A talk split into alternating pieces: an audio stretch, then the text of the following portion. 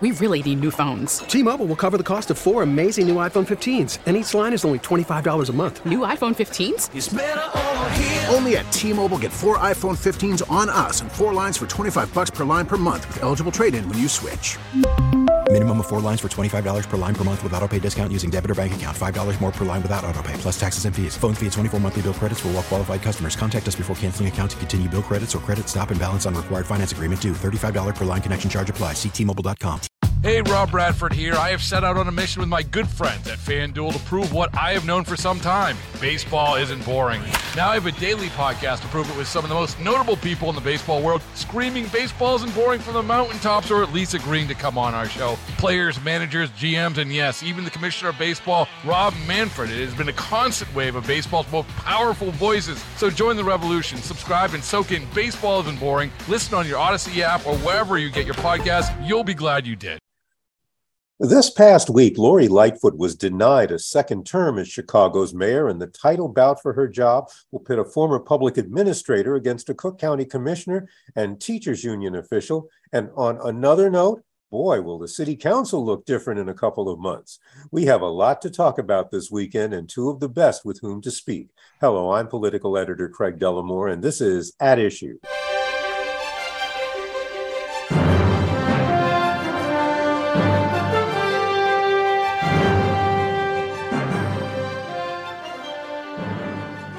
It's rare that voters would deny a mayor another term leading Chicago. Mayor Michael Bilandic was one of the last ones who suffered that fate. Ironically, it heralded the city's first female mayor, Jane Byrne. Lori Lightfoot is only the second woman to have that job, and she too will be losing it after one term. But we're going to talk about what happened and why and what happens next this weekend and we very much want to talk about the new day about to dawn on the City Council. Joining me for this discussion are political analyst Phil Rogers, the award winning former reporter from NBC5, and people of a certain age will remember him as one of the best reporters ever here at WBBM News Radio and we have known each other longer than I think we want to admit on the air. Uh, we also have Erin Hegarty, who covers city government for the Daily Line, a respected online news source. And if I often sound like I really know what's going on at City Hall, part of the reason is that Erin sits next to me in the press room and we talk, and she really knows what's going on. Uh, thanks to both of you for doing this. Um, I read a quote attributed to one of the mayor's city council allies suggesting that uh, some election outcomes are from self inflicted wounds, and that may be uh, in part the case with Lori Lightfoot. Phil Rogers, is that is it that simple? I think it is to some extent, but I think that's true of every politician. You know, I, Craig, you mentioned that you and I are, what did you say, people of a certain age. By the way, for the for the listeners, I was sitting in the newsroom when the managing editor leaned over to me and said, What do you think of Craig Dellimore? We're thinking about hiring him. So that's how old I am. Okay? Um, but um, I, am reminded when I was younger, and they used to use as a classic example of a political ad that was done well. John Lindsay running for reelection as mayor of New York. And Craig, you may remember this as a New York native. Yeah, yeah, I was there. Famous ad where he looked into the camera and said, "We did this and this was good. We did this and that was bad. This was good, that was bad." And he was very frank with his voters and admitted he'd made lots of mistakes and it's considered a, a, model of a political ad, and it, it, was considered kind of a, a famous benchmark in the history of advertising for campaigns. Lori Lightfoot didn't do that.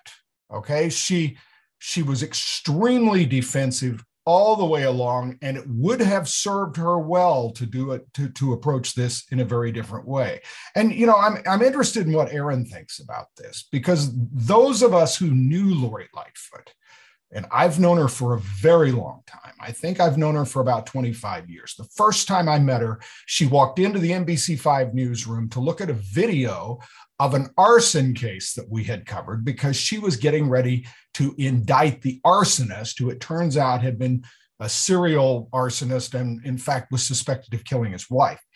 Now, that's a very long time ago. And, and over the years, I knew her as the president of the police board. And Craig, I even told you on election night, one time I was at the do it yourself Messiah at the Civic Opera House, and who's sitting next to me but Lori Lightfoot? So, uh, and by the way, I think she sings really well. I, I would um, expect that. Yeah. but the the the part of this that I leave with, and Erin, I really want to know what you think about this, is and, and Craig, I told you this on election night my biggest takeaway from the Lori Lightfoot administration was a tremendous sense of disappointment. I, when she was elected, I had real high hopes for her. I, I really thought this was going to be a different day in Chicago. Now, I remember feeling the same way about Jane Byrne. Um, but it turns out that almost from day one, the headwinds were against her and she didn't cope with them very well. Mm. Erin, let, us talk about that. What you you haven't known her as long as we have, um, you but you have seen her rise and you know apparent fall. Yeah, I so I started you know covering city council and and the mayor in October 2020, and I think my kind of stark observation is watching her supporters in the city council and the people who she picked to lead you know these powerful city council committees slowly kind of move away from supporting her or even say things during city council meetings that you wouldn't expect someone who the mayor picked to you know be in a powerful position to say during a public meeting. Um, and that i think was slowly happening um, you know over the past two years but it kind of really ramped up i'd say in the past year or six months as this um, election and campaign has played out. And I think they've had, you know, alder, there's only there's 50 aldermen. There's a lot more voters in the city of Chicago, um, but I think her relationship with them um, splintered quickly um, over the past year, and it's hard to like work with your boss and that not your boss, but to work with the person who oversees um, the city council meetings. It's hard to hard to work with them if they're um, like the mayor and and not you know having your back when when they should. And i you know what i what i am struck by is that the people who supported the mayor in some ways were doing it against headwinds of their own because this is a mayor who on inauguration day turned around to the city council pointed a finger at them and said you know there's been too much corruption. There's been too much of the, you know, aldermanic privilege, uh, doing whatever you want, and those days are over, which means that the people who supported her had to do it in the face of other people who were saying, this woman's trying to take our power away. And so for those people to then find sometimes that she was going to call them out on things, um, you know, uh, Susan Sadlowski Garza, who was one of her most stalwart supporters, you, you know, made headlines when she went on a radio program and said, I don't know how she can turn against people who, you know, have been on her side for so long and how she manages to anger them. Um, but I, you know, I don't think that was the only thing that, you know, it's not just her personality. I, I mean, I think she did have a lot of really bad things happening. And I think anybody faced with the crime issues that she had to deal with probably would have faced, you know, similar anger from, and, and we're going to talk about crime a little bit more, but I wonder if that's not also something that, you know, every mayor wishes they could do something to wave a magic wand, but I'm not sure any can. Well, and, and you know, I'm so glad you mentioned that because so much of politics is optics. And, you know, okay, I think a lot of people thought aldermanic privilege was was hogwash and and it was all it was long overdue to be reformed. But you don't turn around on the rostrum at your inauguration and stick your thumb in the eye of the alderman. Uh, you you you do this in a different way, you know. Um, and and Mayor Lightfoot had an optics problem all along. And I, I, will tell you another story, and it's a story I've never told anybody uh, um, publicly, and that is she had not been in office very long. And Craig, you may know who I'm getting ready to talk about. I'm not going to mention him by name, but one of the one of the holdover PR people in an agency uh, in, in city government, she threw him out. And he was a very well respected press person. Okay. And he was one of these people that did his job well. We trusted him. We knew he was a professional. And we were like, oh my God, she got rid of him. I mean, he's one of yeah. the good guys. And when I spoke to him afterward, he was guilty of doing nothing but giving her a piece of advice because she was getting ready to stick her foot in the bucket on a, on a political problem where she was getting ready to do something that was clearly political and then it was going to be on the taxpayer's dime. And he was, and he basically said to her, you can't do that, mayor, but, but here's what you can do instead. And it'll be okay if you do it this way. She was getting ready to go, I think, on a trip to yeah. New York and the taxpayers were going to pick it up and it was a political trip. So I wrote her a letter. I wrote her a personal letter and I and I basically said, Mayor, I've known this gentleman for years. You just fired him. I can't believe you did that. But if you had a good reason for doing so, I'd love to know. And you and I have known each other for years. I didn't even get a reply. Mm. I mean, I didn't get an autopen letter. I got nothing. It was, I mean, it was like she couldn't be bothered with this. Now, yeah. I'm not saying that because I'm offended personally. I don't care. But it was just kind of another example of bad optics. And and she had a series of those kinds of gaffes very early in her administration. Hmm. Yeah, and and I, I will tell you, the people in the press, and don't forget, uh, now I, am sitting in an almost empty, uh, in fact, well, but for me, it's empty press room, but at times it was filled. And the people in this press room all asked about that same person. And she responded and basically said, I know he's your buddy, but you know, this is this was my decision. and and she seemed to resent that she seemed to think the only reason we were speaking up for him was that he was our buddy.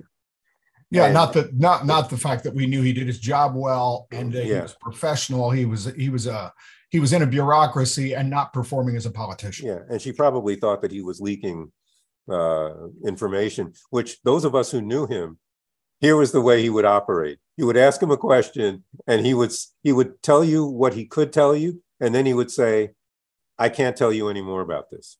Exactly. and that was it, and that was the end of the conversation, and we yeah. knew that. So anyway, let's move on. Uh, because uh, Phil, Phil, we knew something like this could happen while we were on the air on election night. Um, but what we have now is a race between the mayoral candidate who was the furthest to the right, Paul Vallas, and arguably the one who was the furthest to the left, Brandon Johnson. And that seems to say something about the people who went to the polls, doesn't it? It absolutely does. And before I answer that, I, I think I want to I want to now I want to reverse tea leaf something. Sure. Erin, did this election turn out the way you thought it would? Yeah. Okay, so if you would have asked me that question a week before the election, no, it did not turn out how I thought it would. By Monday, Tuesday, election day, I was, you know, in my little, I don't know, you know, conversations, whatever, just thinking of what could happen. By Monday, I was thinking it would be Vallas and Johnson um, making the runoff.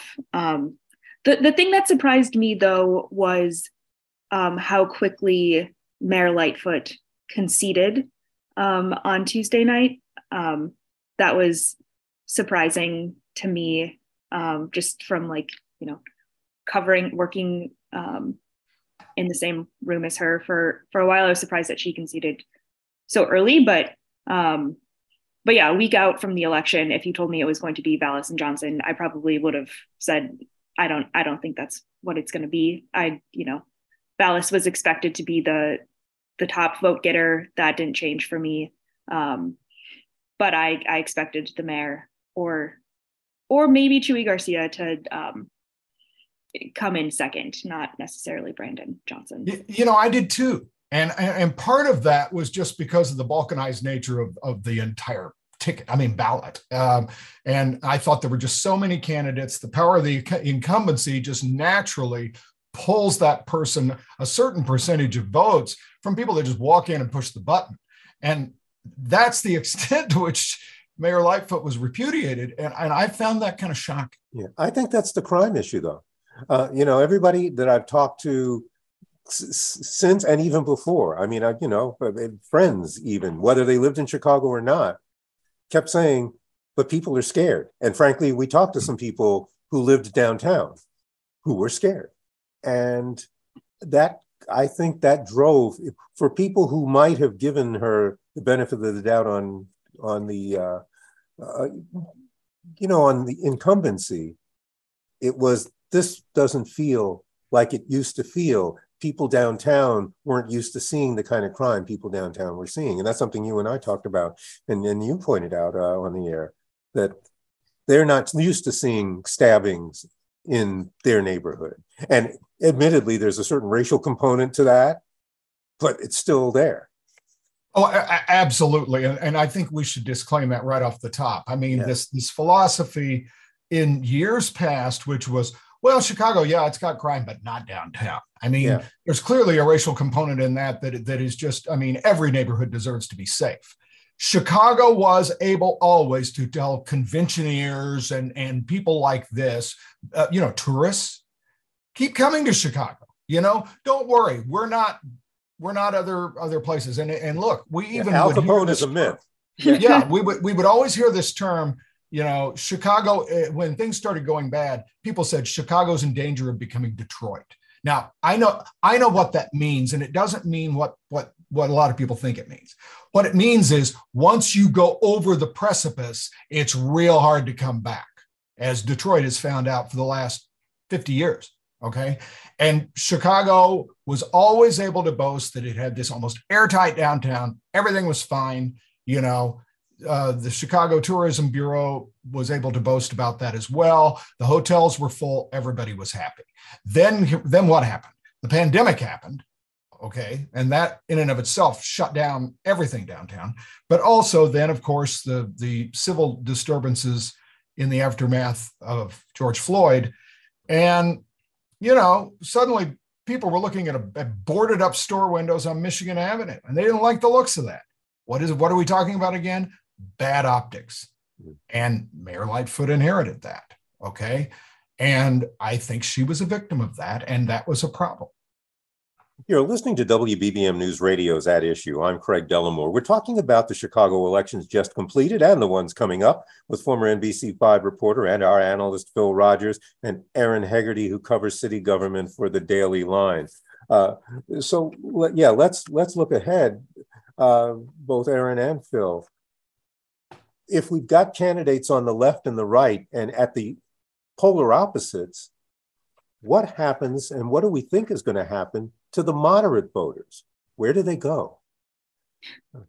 I, yeah, I think I don't know that the April 4th for a little while seemed so far away, but now it seems so close. And I'm sure both, you know, the Vallas and the Johnson campaign are scrambling to try and figure out how do we get these voters who you know didn't already jump on board with us and how do we convince them that you know they voted for you know lightfoot they voted for chuy garcia? How do we convince them that we can give them what they saw in those candidates? I don't i don't know. It's um you know yesterday we saw jesse white endorsing uh paul vallas and i i don't know how much most endorsements mean but that was a a strong um, endorsement. I think so. I don't know. Is it is it just going to be a race um, between now and April fourth to kind of divide all of these prominent voices and trusted elected officials in in the city? Um, I don't know. More, there are a lot of people who have kind of charted out the path to victory for both um, Vallas and Johnson, but I don't know. It's going to be a long, short month somehow. a long short month, yeah. yeah. and, and, and, by the way, yeah. Do you sorry, think? Go, that, go ahead, do, you, do you think that uh, Phil? Do you think that uh, the Jesse White endorsement? Um, most, I think, don't most endorsements don't mean all that much. It seems to me that Jesse White is a big get for for Vallas mm-hmm. because mm-hmm. he is that that that person right in the middle that embodies, you know, the center what do you say? I, think so exactly, and, and I, I, agree. When what what Erin just said, when when I saw that happen, I thought this is significant that this happened. Uh, more so, most most endorsements don't mean anything. Okay, look, Paul Vallas, and, and I, I want to caution everyone then I'm I I'm known for being wrong. Okay, I mean, I no. so I, I I don't want to to say. Don't believe in listeners. Do not believe in. I'm not going to take. I'm not going to. Uh, I'm not, don't don't invest in what I'm about to say. Okay, I believe right now the moderate voter looks at Paul Vallas and says, "I'm more comfortable with that guy," and and here's why. Who's your moderate voter? Your moderate, which I think makes up the uh, you know the big chunk of the middle here is is the person who does believe in racial equality, who was horrified by George Floyd, who was maybe out there in some of those those marches. Okay, they're walking, but they don't like crime either. Okay, and and they don't like the sound of terms like defund the police and, and all of this, and they see in Vallas a guy that maybe is a like-minded person, and remember one thing, and this is super important as we talk about this Chicago is a city of big companies and a city of thriving tourism, which I, I just alluded to a second ago. And it wants to keep all of that intact. And it worries about image issues and things like that. And the civic leaders of this city feel this way, and the business community of this city feels that way. Chicago is not Portland. And and so as a result, that's the the center. Those people, that mass is what I think is going to gravitate toward Vallas. And I think that there's a lot of energy and a lot of inertia that goes along with that. I want to turn to the city council. And I should tell you where I sit, I have a chart of the seating of the city council. And I'm just looking at the first row on the city council 14 aldermen are in the first row of who's not going to be there after the inauguration. Ed Burke, George Cardenas, Patrick Daley Thompson, Susan Sadlowski Garza, uh, Roderick Sawyer, Sophia King, Leslie Hairston. Uh, that's it. That's it of the ones we're sure. There, there could be one other because he's in a runoff. That's huge. Erin Hegarty, uh, the votes on the city council races seem to be good for incumbents, at least the ones who are going to stick around. But uh, talk about that. This is this is a really new day, and we had a really big new day the last time.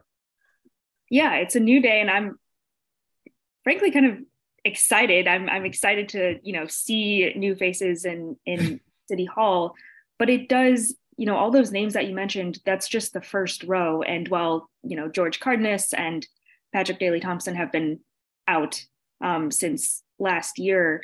Um, I, I, was looking particularly at the 14th ward race. That's where Ed Burke is leaving um, after you know more than five decades, so more than like almost two of my lifetimes, um, leaving for the first time. And you have um, Jeylú Gutierrez, who who got 65% of the vote, and Raul Reyes, who had 35%.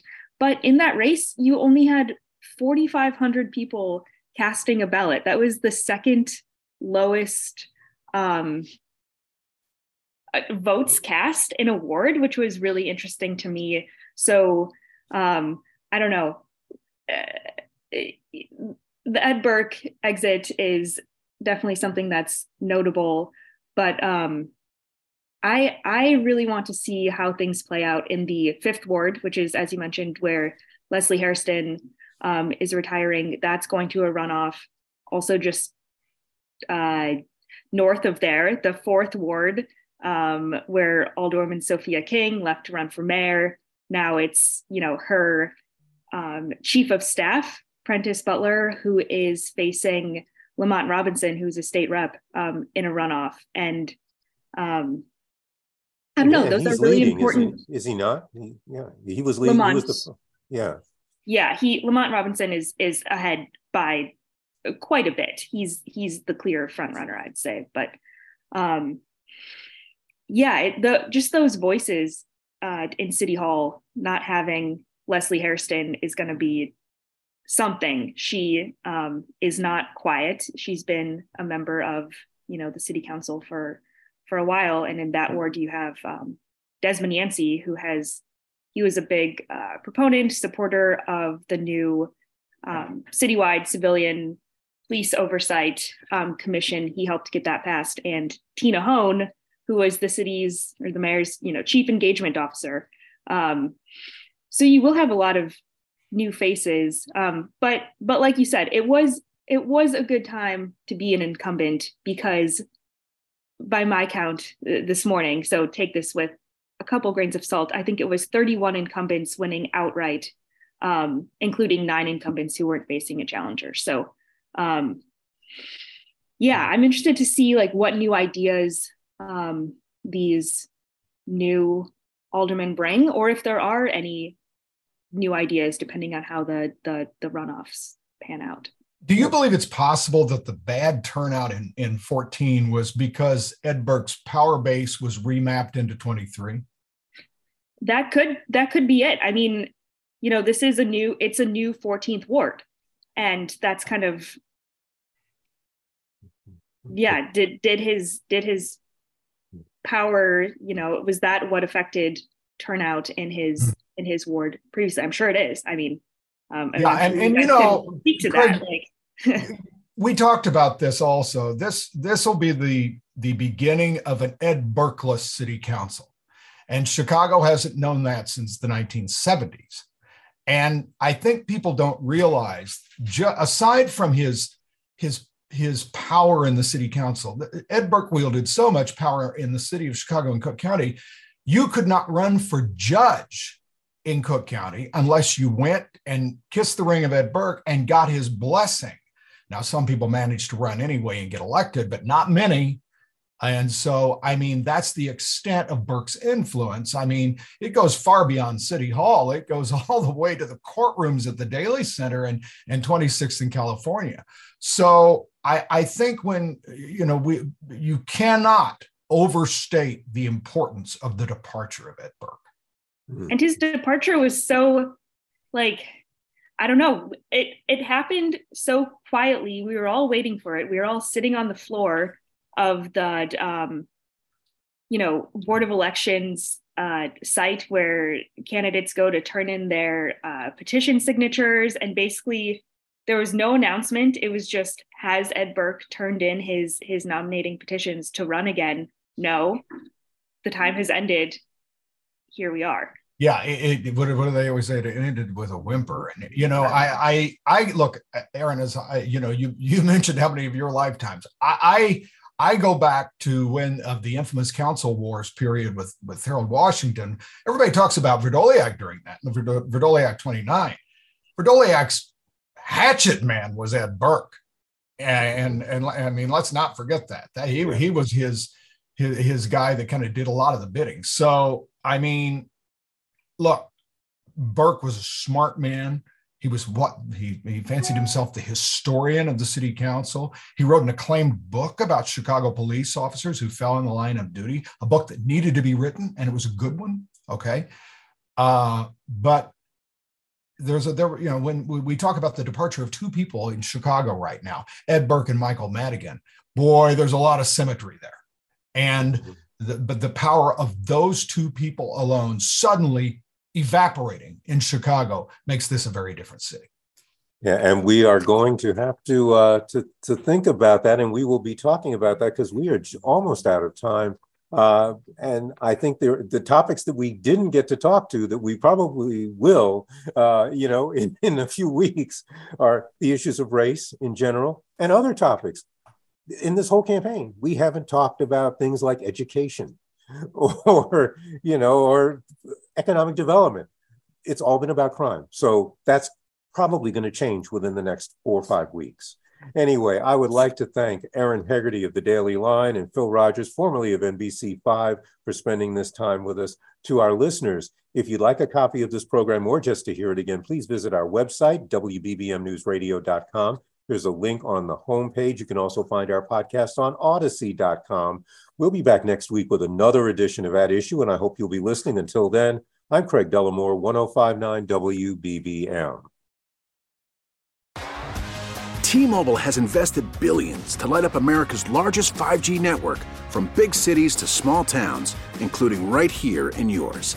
And great coverage is just the beginning. Right now, families and small businesses can save up to 20% versus AT&T and Verizon when they switch. Visit your local T-Mobile store today.